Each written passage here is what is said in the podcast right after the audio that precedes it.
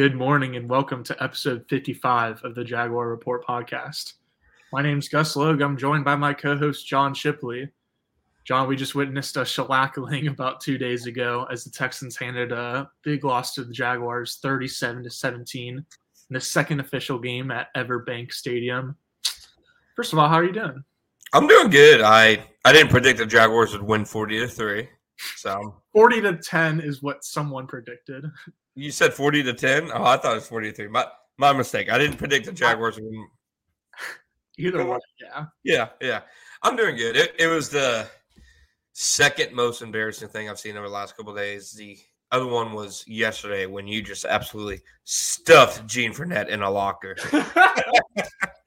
Gus went up to introduce himself to people in the media workroom and goes up to Gene, accidentally calls him Gary, Gary Smith, same person, etc.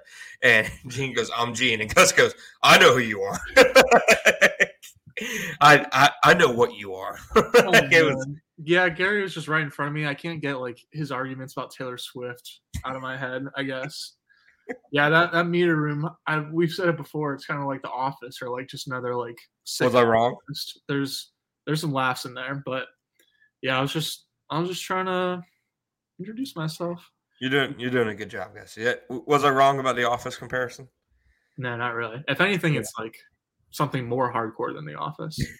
not actually, but The British Office, but yeah, that- it, it definitely like you know I've covered every home game but one since 2019. I had COVID in 2020 when they played the Browns or the Steelers. I don't one of the, one of the two. I missed one of those games. And other than that, I've been at every game. And this was probably up there with the Chargers loss in 2019, where they just set, sending, they just kept sending Keenan Allen, Hunter Henry on seam routes over Quincy Williams, and Todd Wash did nothing. yeah. This this this is right up there with that in terms of embarrassing losses. It, it was.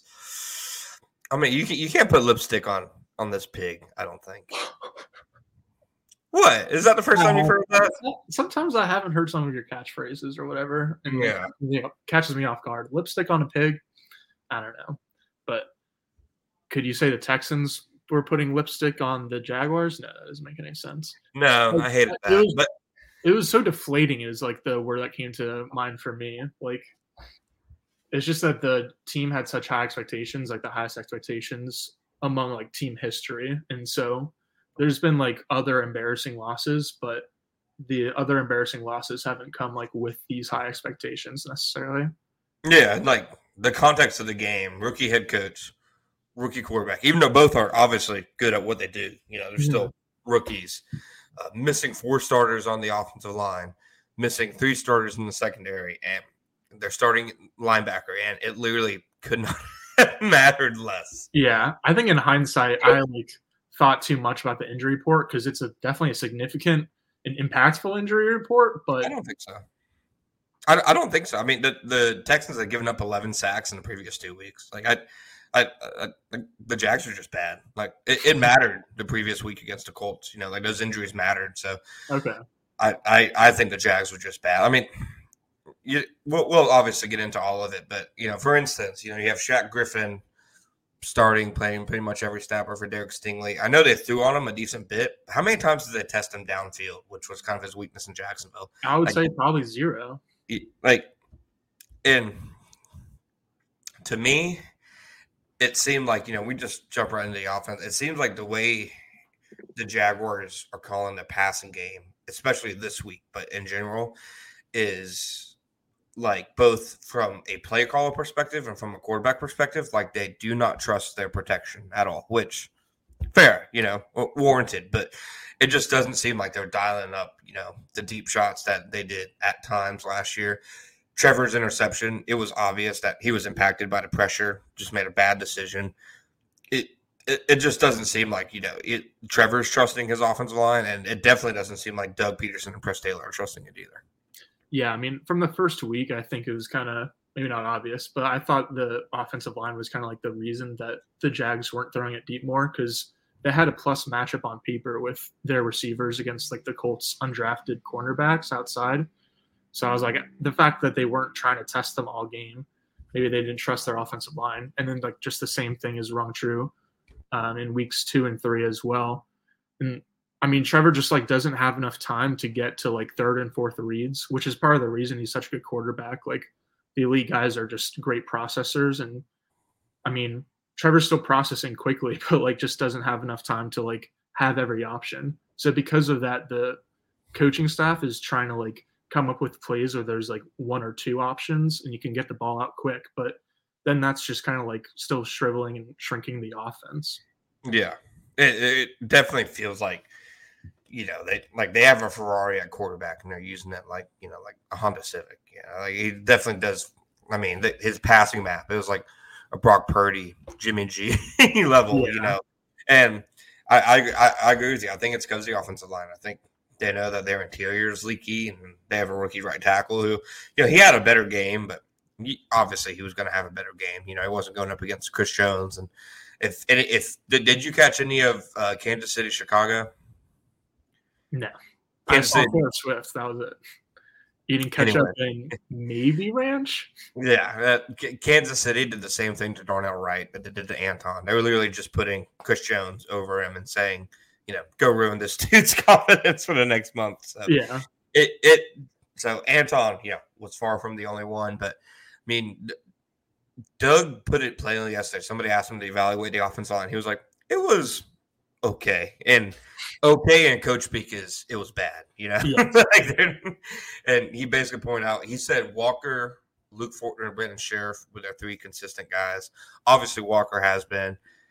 I thought we were watching the game. Fortner didn't have a bad game per se. Like he gave up a leaky pressure on a play action. I can't remember exactly which play it was late in the game, but he didn't have a bad game. And then Scherff, he honestly played a decent game, but he had two penalties that would kill it. You know, hands mm-hmm. to the mm-hmm. face on fourth down. And that, to me, kind of sums up their offensive issues right now. I mean, you know, I, I, I tweeted out earlier, like their late down and early down splits on offense are insane. So on early downs, the Jaguars are number 19th in EPA per play. You know, obviously not great, but not bottom three in the NFL like they are in general. The number four in success rate, number 21 in drop back EPA per play, number six in drop back success rate, number nine in rushing EPA per play, and number nine in rushing success rate. And then you look at third late downs, third and fourth, they are 31st mm-hmm. in EPA per play, 28th in success rate, and then bottom five in drop back and rushing EPA per play and success rate. They're just terrible on third down. And I really think a lot of it, like you can't even point to one thing. Like sometimes it's protection, sometimes it's untimely penalties. You know, Brandon Scherff's on a what should have been a fourth down conversion. Mm-hmm. Sometimes it's drops. You know, Calvin Ridley had to. I think Trevor leads the NFL in drops this year with either nine or ten. I think I saw I saw stats like around, a little over ten percent of his passes have been dropped. That's crazy. That's a good way to put it in context. Which is wild, dude. It's absolutely wild. Like they had drops issues last year, of course, but it seems like this year, like the drops are more damaging. You know, they're coming in more right. critical situations. Yeah, there was another side I saw that the Jags have like the most EPA lost on drop passes this year, and it's like the most in the past like four seasons. Um, and like a big part of that is like you were just saying, a lot of them have been end zone looks and like drops uh, to like that would have been touchdowns. So not only are they drops, but they're like these late down drops. I mean, these costly mm-hmm. situation drops. And I'm pretty positive the drop stats doesn't factor in like the failed like toe drags either. yeah. Yeah. So it's it's it's been, you know, not great. Okay, so see PFF has them at 100 at 9 drops on 113 percent. I mean 113 attempts. So what percent of 113? So okay, I was wrong. It was more like eight percent of his passes, but you know, good, good, still not great. You know, still almost tenth of his passes, you know, are being dropped. And Sunday was a big example of that. You know, you get Calvin Ridley on Blake Cashman, and you know, downfield, great throw, should have been a touchdown, and I don't know how he drops it. I, yeah. I honestly, like my take is that you can't like pin this game or this season so far on any one player or coach like at all. But like the take is that like it kind of starts with Ridley like literally it started with Ridley in this game because the Jags got like forced to three and out on Houston's first possession, and then they drove down the field. And then Ridley has this drop from like the 20 or 30 yard line is where it was thrown from. And then they're forced to kick a field goal and that misses. And then it was just like a snowball effect from there. So like A, he like literally was like the first one to kind of mess up and it got it just got worse. But then also like he's like the only significant offseason change. Like this team is like sick of hearing about like, oh, last year's comebacks and this happened last year. So how do you feel now? But like the only thing that's changed is Calvin Ridley, and like for the entire team to see like this guy who's supposed to be like not necessarily their savior, but a really big impact and like fresh face and whatever, to see him like not doing what he was supposed to do is probably like puts a damper on the whole team. And then yeah. lastly, like uh one thing we haven't talked about yet is how Christian Kirk and Evan Engram had like one or two combined targets in the first half and then they got a little bit more involved in the second half. But I almost wonder if like part of the Jaguars' plan was to like feed Ridley early and then like see what defenses were doing and then like kind of like put Kirk and Engram not like into the game plan, but like mold the game plan more based on what defenses were doing with Ridley. But like now that Ridley isn't performing as expected, like the team's confidence I think might be going down, and then like the team's offensive strategy is kind of like not where they wanted it to be. Yeah, I mean Ridley is, you know, we we talked about it, you know, some me and you yesterday. I my, my working theory is that you know Ridley has never really had an offense funneled through him. 2020, you can maybe make the exception because Julio was hurt a lot that year, but you know, he was pretty clearly the number two in Atlanta for most of his time there. And you know, right now his target share so far is he's seen 27% of the targets the highest he saw in Atlanta was 25.8% in 2020. You know, at 15.2% as a rookie, 17.7 the next year. So they're clearly, you know, making him the focal point of the passing game. It was the usage of Kirk and Engram, you know, has been curious. It, I mean, Sunday especially, you know, it, it, it seemed like once the Jaguars started funneling their offense through them in the second half, it you know, crazy. It started the offense, you know, started looking much better. And they had what the one combined target in the first half and 13 combined targets in the second half. And I asked mm-hmm. Doug about it yesterday, and he said their plan was to get them going early, which okay, like that didn't really show, you know, in their execution, but it does seem like they're at least cognizant of the fact that okay, maybe we need to reel this in a little bit. But I, I, I, did a story, you know, today on Doug talking about Ridley's last two games, and here's a piece from it. Uh, the last two weeks, I've seen Ridley catch just five of his 15 targets for 72 yards.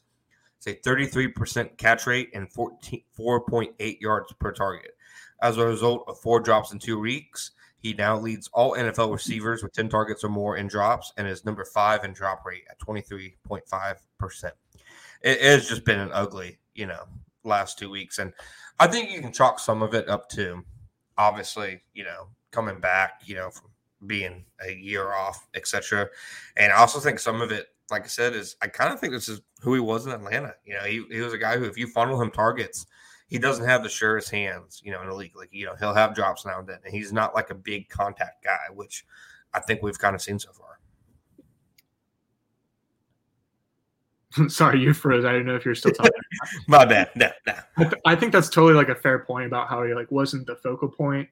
Um, and like I told you yesterday about how like another thing is that he was able to like get away with his slim frame more in Atlanta because like Julio is this freak athlete with a monster frame. Uh, so he'll be able to like kind of do a little bit more of the bully ball. But like in Jacksonville, Ridley, Zay, and Kirk are all like 190 to 200 pounds. So they don't really have like that type of player that we and we were talking about that in the offseason. This is like a poss off season as a possible like day three pick is like someone who can win like jump balls and stuff like that. Yeah. Like a like a better Kevin Austin, basically. I don't know. But are you are you inferring they could have drafted Michael Wilson from Stanford instead of Tank Bigsby? what round did Michael Wilson go? After Tank Bigsby, a couple of picks after. So in the third round, I thought it was in the fourth. It might it might have been the fourth. I think was like mm-hmm. the very tail end of the third. And I mean that's another thing. You know, speaking of the offense, is they're getting zero contributions. You know, outside of Anton from the rookie class, and I got killed by some people for saying it, saying you don't draft for need, you don't draft for immediate impact. Look at the Detroit Lions.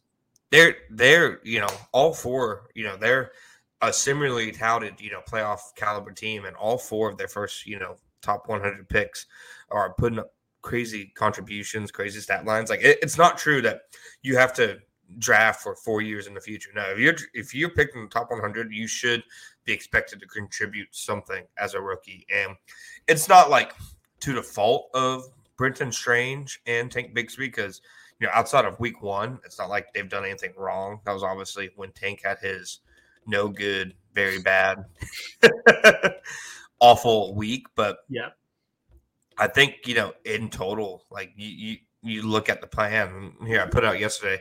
Tank and and Brenton Strange combined for 30 snaps, four touches, and 17 yards against the Texans. Yeah, Tank had a one yard touchdown that he vultured from ETN.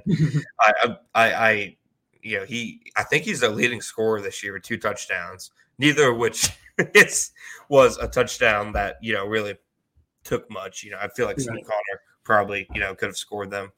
So it, it just, the way this team was built, I, I am, it it is not like that it does not look like pretty much any of their plans or predictions internally from the offseason, especially on offense, are coming to fruition. And I don't know, man. Somebody tweeted at me and said, you know, since Urban left, the drafting's been going downhill, and maybe it's time to start a dialogue because the 2022 class returns are not good, and the 2023 class, like they picked five, 13 players. Five of them are seeing playing time, and the only one that's seeing significant playing time is Anton. And Anton, Anton is the only rookie to get more than 30% of snaps in week three.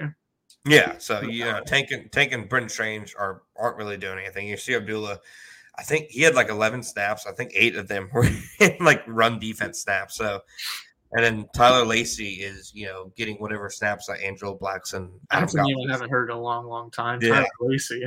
that's right. That's right. So it I, I really think the off like when you get to the offensive issues, it ranges from obviously the Ridley addition causing some issues so far, the offensive line, uh, mm-hmm. uh, not getting impact from the rookies.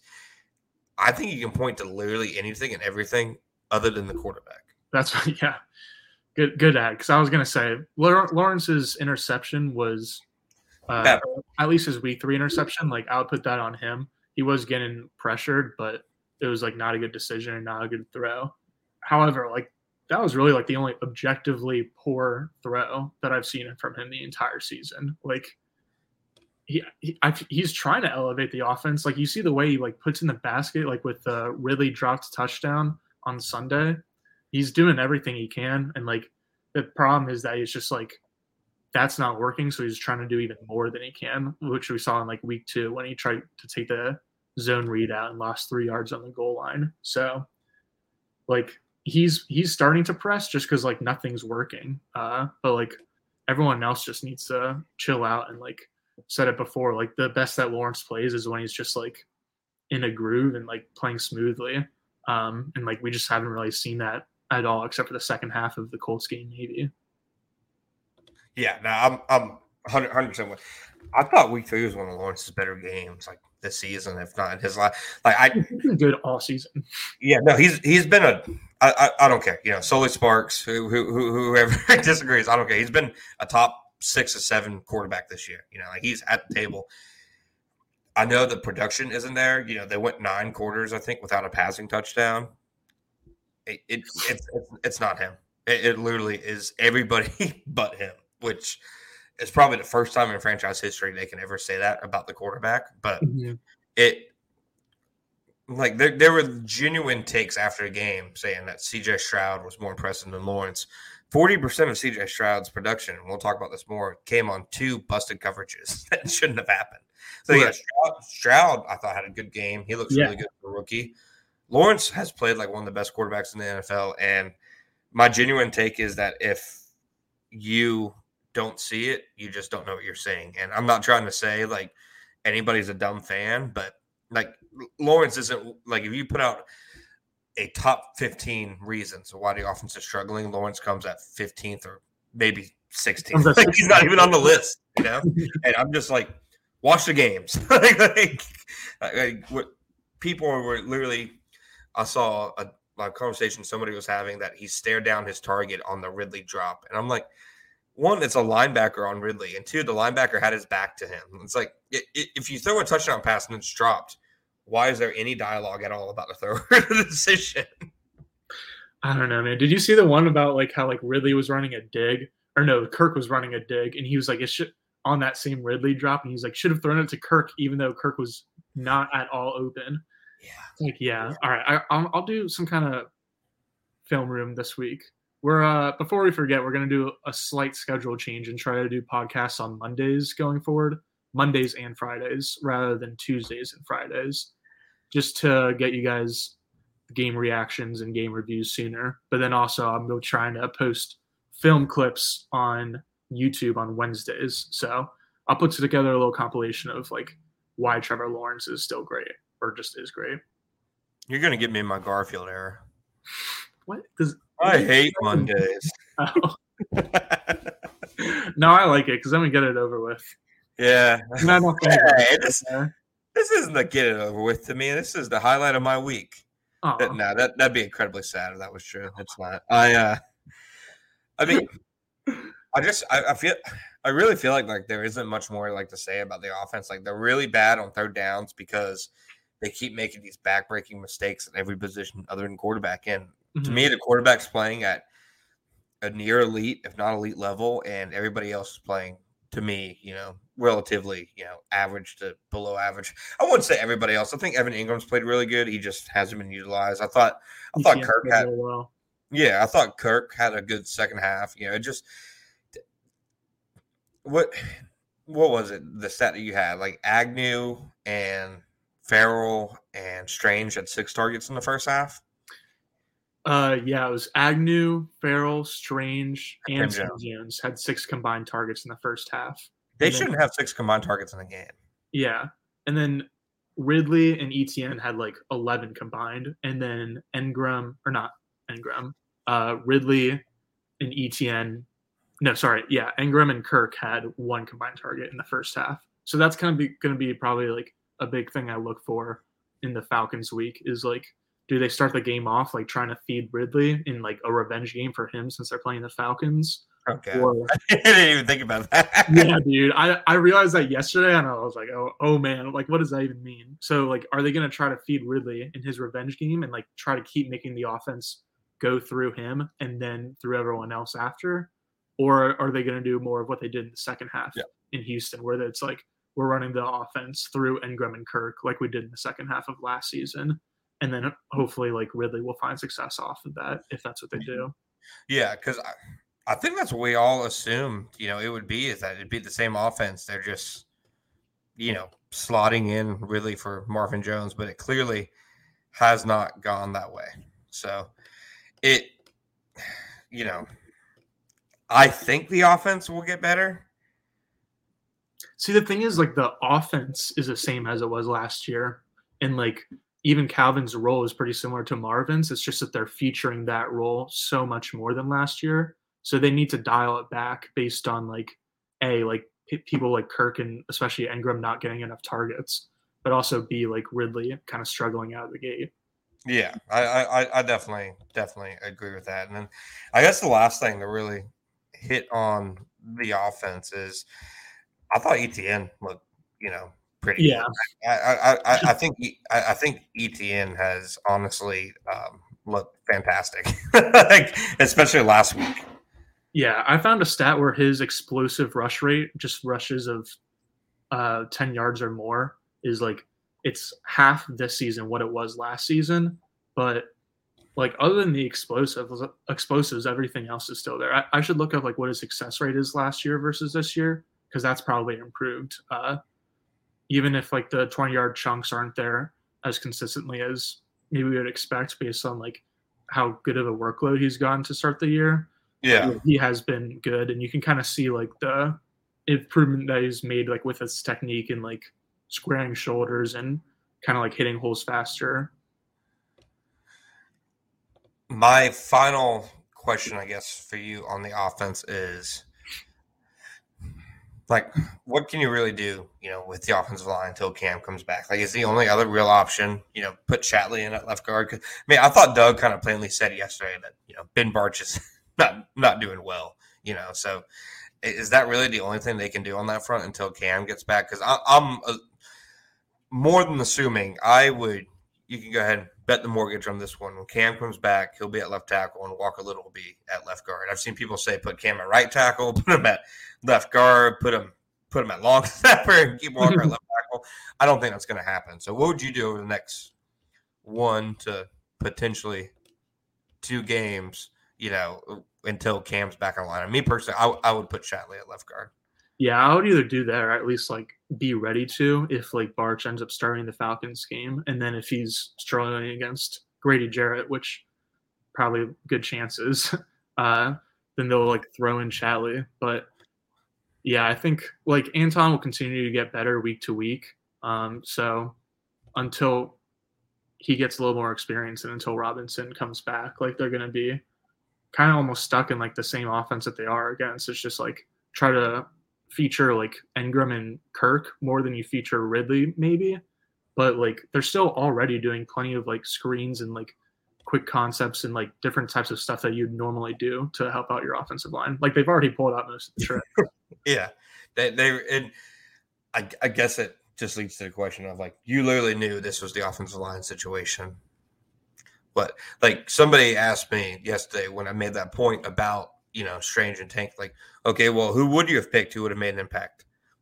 Literally O'Cyrus Torrence. it's like literally, yes. literally a NFL starting guard for a team that needs a starting guard on its line. Like it, people make it way tougher than it needs to be. Uh, Gus, I do we have anything else to add for the no good offense? Nah, we can we can move to defense. All right, so we're gonna hit a break. You're reminded that Trevor Lawrence is good. The Jaguars offense is not. We'll be right back. Right, Gus. To the defense, it, it appears the Jaguars' defense is not the 1985 Bears, contrary to previous reports. I don't know. Mike Caldwell still might be him though, because let's break down these two big plays from the Texans real quick. CJ Stroud hit two really long ones to Tank Dell. There was a 46 yarder in the first quarter, then a 64 yarder in the fourth quarter. Uh, so on the first one, they were both like they were both blown coverages and miscommunication. Like miscommunication was said by every other Jags like coach and player in terms of like the reason for the explosive explosives given up on defense on Sunday. So the first one, which was the one where Rayshawn was like sprinting backwards, correct? Yeah. So that one at first I thought was like an inverted Tampa 2 where they were having like Tyson Campbell and Darius Williams, our cornerback, play like what the safeties would usually do, which is those two deep half safeties. Because before the snap, we saw both Rayshawn Jenkins and Andre Cisco like fly up into the box, and there was like basically everyone. It looked like it, they were in the box. It was like a nine man box, wasn't it? And like the only two guys yeah. who weren't in it were the outside corners. Right. So then after the snap, like Rayshawn immediately starts sprinting backwards, like in the middle of the field. So that's why I thought it was inverted Tampa 2, is because like usually when the Jags or any other team run Tampa 2, like you see the middle zone defender, which is usually the middle linebacker, like turn his shoulders and almost like run back to cover deeper than he would in a normal cover two zone. So like when Rayshawn was doing that, I was like, oh, this is just like a super funky inverted Tampa 2 look. Um, but then based on the miscommunication and like looking at the tape, it seemed like there was I don't I don't think it was Tank Dell who motioned, but I think it was probably Dalton Schultz or tight end who motioned like across the formation. So then Rayshawn, who was not responsible for the middle Tampa 2 coverage shell, but was actually responsible for the deep third in the cover three zone shell. Uh, he, so he was originally responsible for that deep cover three middle shell. And then when Schultz motioned over, that's when Rayshawn like ran up because he thought his like responsibilities changed.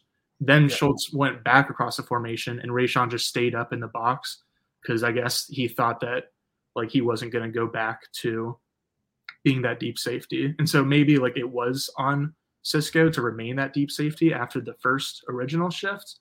But whatever the matter was, it was a cover three defense. And then like Tank Dell was able to just like run past Darius Williams on the right and then like into the wide open deep third zone. Yeah, it definitely and also credit the CJ Stroud. Like it seemed like he got the snap off, you know, pretty quickly when he saw kind of the miscommunication. I mean, I, I have it, you know, I, I have it up here. 114 of the Texans' 280 passing yards, roughly 40% came on you know those two plays alone. So that's really almost half their passing game production came on two plays. So it it definitely you know like you said was that miscommunication. You know the safety coming down. I, I'm, I'm surprised that those I guess communication issues are happening because like these guys they've played now 20 something games together. You know in the same right. system. So you wouldn't think that's creeping up in you know week three of year two together, and then you have a breakdown for us on the touchdown dagger. Yeah, I mean that one was just like Darius Williams and I forget who the other player was on that side. It might have been Tre Herndon. It was probably Tre Herndon. Uh, like they were just the two outside cover guys, and I think Darius's guy like went into motion. There, it was basically just like another motion that happened, and so there was two guys that were like confused about what their assignments were, and so like basically both Darius Williams and Tre Herndon took the guy who went on like the short outside route and I guess it was probably Darius Williams, just based on what it looks like, that should have actually stuck with the deeper inside route with Tank Dell. So it was just like, again, like pretty similar, even was man versus zone, like both examples or both plays were like just two specific coverage defenders like getting mixed up with each other's responsibilities. Yeah. And so, like, just putting it all in context, you have two blown coverages that lead to two Texans touchdowns and almost half of their passing game yardage. You have a touchdown drop that leads to a missed field goal. You have a block kick that leads to a Texas touchdown.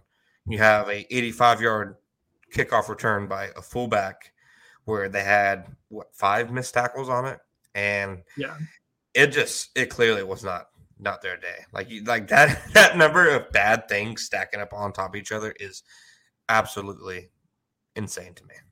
Pretty much everything that went wrong could have. It's insane. Yeah. Like that's probably the reason for like my Ridley like snowball effect take. It's like I like I don't know what else it could have been. Some like someone poisoned their pizza at the team hotel. They're the home team, so hopefully not. I, I will say this. I feel vindicated. Dameon yeah. Pierce was having a mid off with Devin Singletary. De- new hot take. Devin Singletary Devin Singletary is the Texans' best running back. Go ahead, go ahead and put that put that on your sheet. Dameon Pierce, 14 carries for 31 yards, and that includes a 10 yard run. So 13 carries for 21 yards outside of his best run. Yeah, he had the one yard touchdown that I could have walked in. Devin Singletary, nine carries for 41 yards. Pierce averaged 2.2 yards per carry, and he's he's not had a good year run the ball. So I I mean, you look at the Jags, like defensive, you know, numbers, like they are an elite, you know, right now, run defense at this point in time. You know, number three in rushing EPA per play, number two in success rate. Then, you know, passing game to number 23 in drop back EPA per play, number 14 in drop back success rate. Better numbers than last year, but obviously still small sample size. We'll see what happens after they play the Buffalo Bills, what those numbers look like. Mm-hmm. But they're definitely a team that is built, yeah, around their run defense right now. And I think that was another problem is they just they couldn't generate any negative plays in Houston's passing game. You know, I felt like everything Houston did, even if it only two plays were well, three plays. I think Nico Collins had like a 20 yard catch too. It seemed like outside of three plays, everything Houston did, it was just like a timing based, you know, offense, and the Jaguars could not get them off with them at all. You know, Jaguars recorded zero sacks despite Houston, you know, being among the lead, lead, league leaders in sacks given up through three weeks, even with no sacks given up in week three. Josh Allen, according to Next Gen Stats, was the only Jaguars front seven player to record more than two pressures. Him and Devin Lloyd were the only ones to even record multiple pressures. I know hmm. PFF has Travon down with two. I trust Next Gen Stats a good bit more than PFF. So, yeah, I mean, the Travon Walker, you, know, you and I said last last week, previewing the Texans, like Travon needs to have like a game, you know, against the Texans, or the conversation will get awkward. And I I think it's gotten there, dude.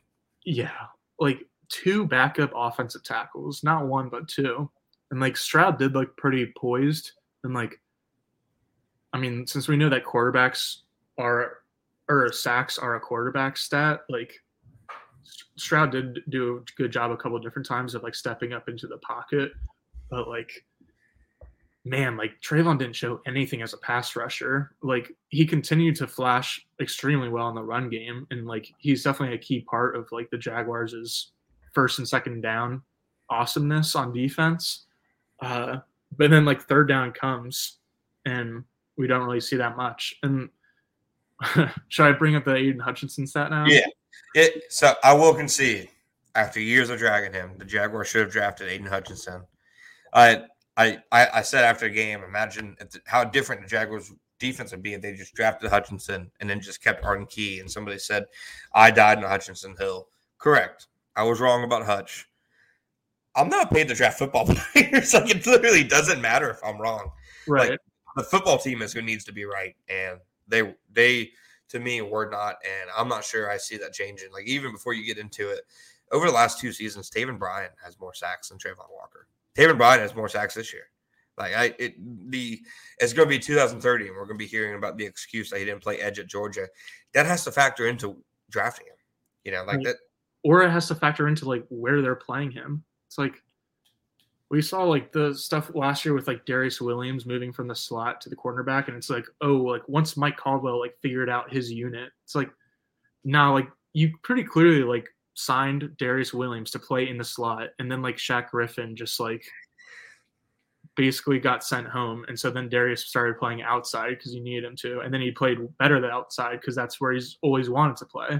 So like, I wonder if something happens with Travon eventually, where it's like they finally move him inside and like they're not like they're barely they're moving him inside like less than five or ten percent of the snaps. So like at least like try something because the Hutchinson stat that I have is Hutchinson has 15 snaps playing rushing the passer from like inside the offensive tackles.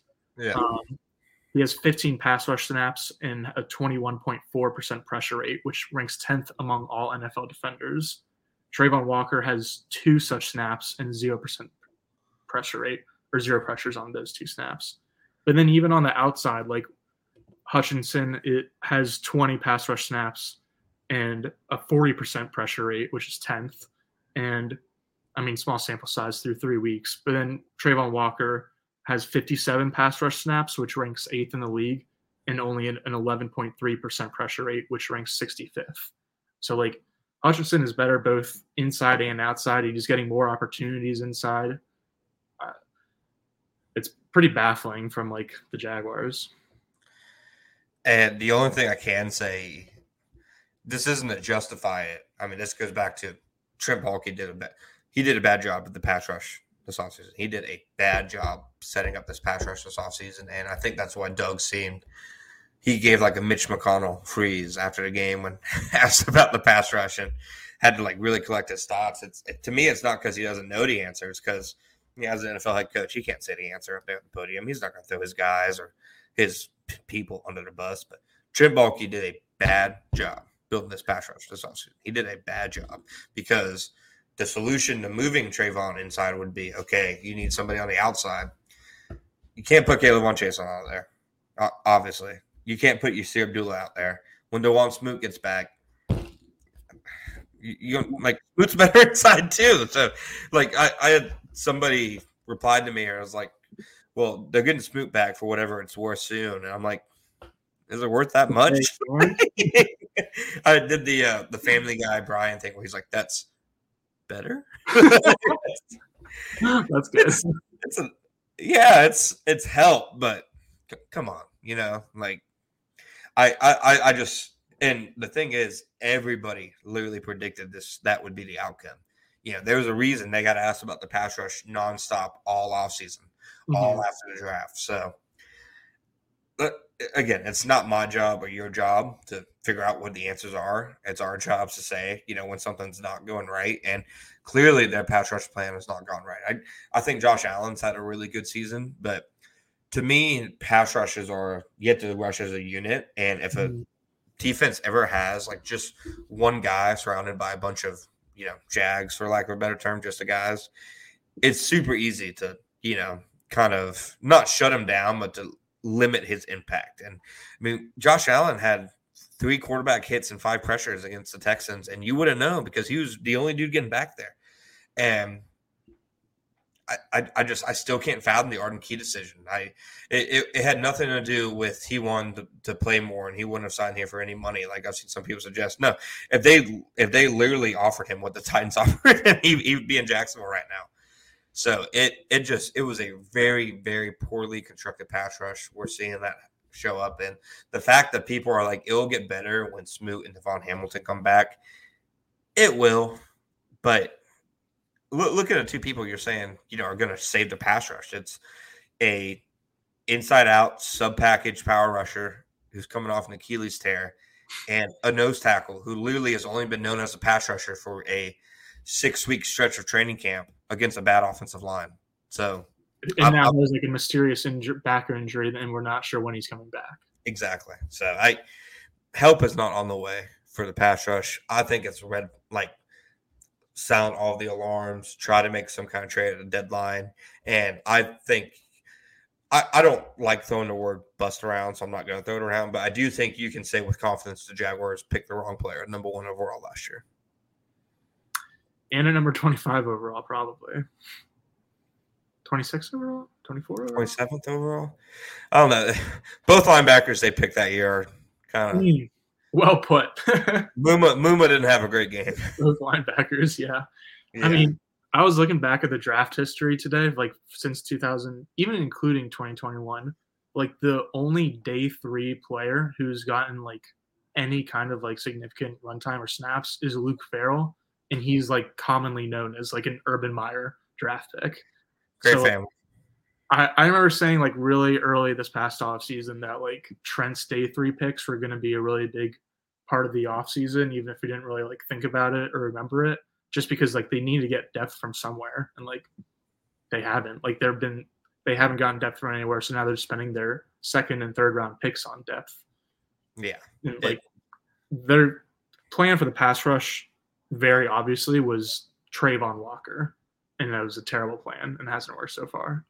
Yeah, it hundred percent was, and I, I really don't think there's anything else. You know, I, I guess my final hot take is I after watching the, the game again, you know, going through the tape, I was really imp- impressed by Bobby Slowik, and I think he has put together a better offensive plan at least last week than the Jaguars did. Like, because you can't use the offensive line excuse. The Texans' offensive line, even when all their starters are available, is probably so so. So Texans had a bad offensive line and we're still able to, you know, play relatively clean football. So mm-hmm. my hot take is right now Bobby Slowik is ahead of the Jaguars play callers.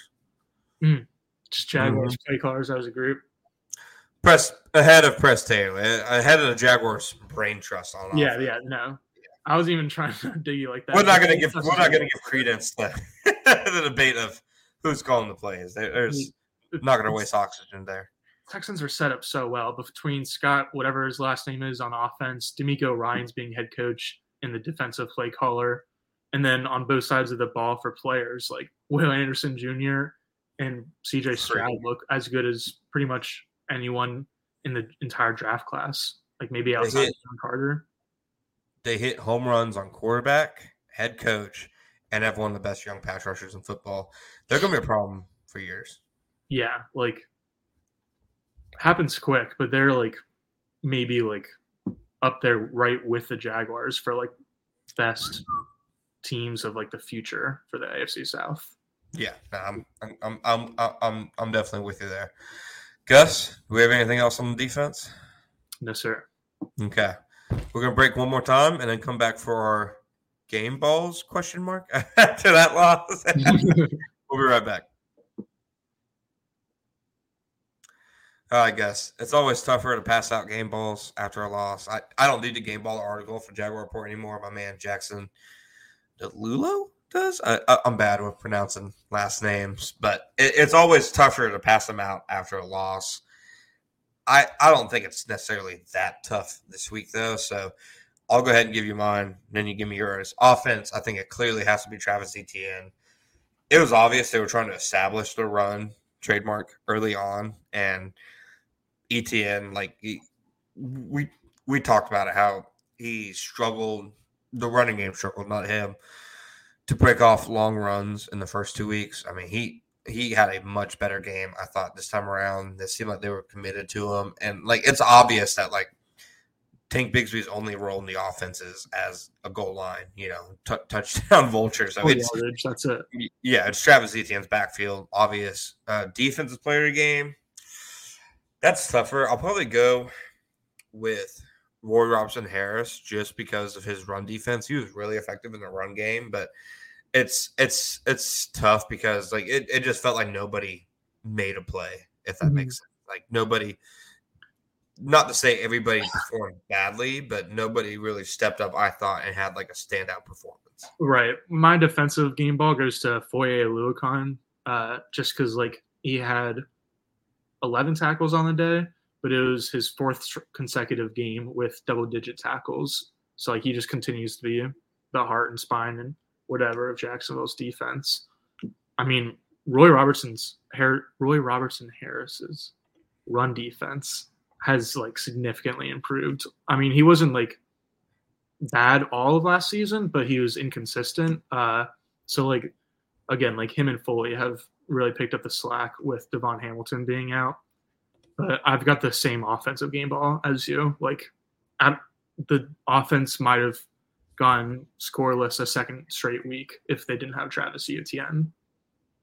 He like he accounted for 48% of their total yards. Yeah, um, I'm, I'm, I'm definitely, you know, I, I don't think there's anybody else to even really consider. And special teams, yikes! Uh, not Brandon McManus, not anybody on the return coverage team. I this is going to be a disgusting sentence that comes out of my mouth. You ready? Mhm. I'm pretty sure Logan Cooke is like in the 16 to 20 range in EPA generated by punters this year. So, yeah, I saw, I saw, yeah, yeah, that's right, that's right. Punter EPA, we've gotten there. Just, ju- just, just like people are now complaining that the Jaguars don't do enough quarterback sneaks because that's the problem with the offense. Uh, the quarterback built like a light pole isn't trying, Built like a light pole. trying to cram it to the middle enough. Built like one of those like dancing floaty things you see outside of car car dealerships. I want one of the skinniest quarterbacks in the NFL to also push behind one of the weakest centers in the NFL. Right.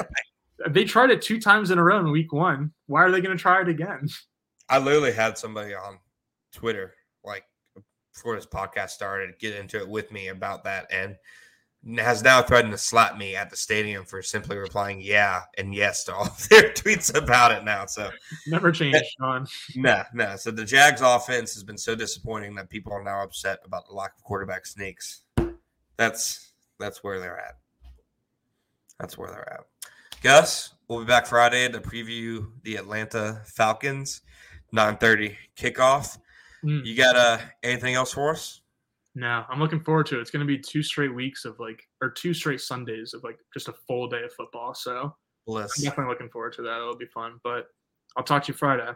Being done being done with work by like 3 p.m. on a Sunday, man, it is it's nice. Then again, I was basically done with work at 3 p.m. last Sunday. Hey. Oh. There we go. There we go. All right. Thank you all for joining us. We will be back Friday to preview the Atlanta Falcons.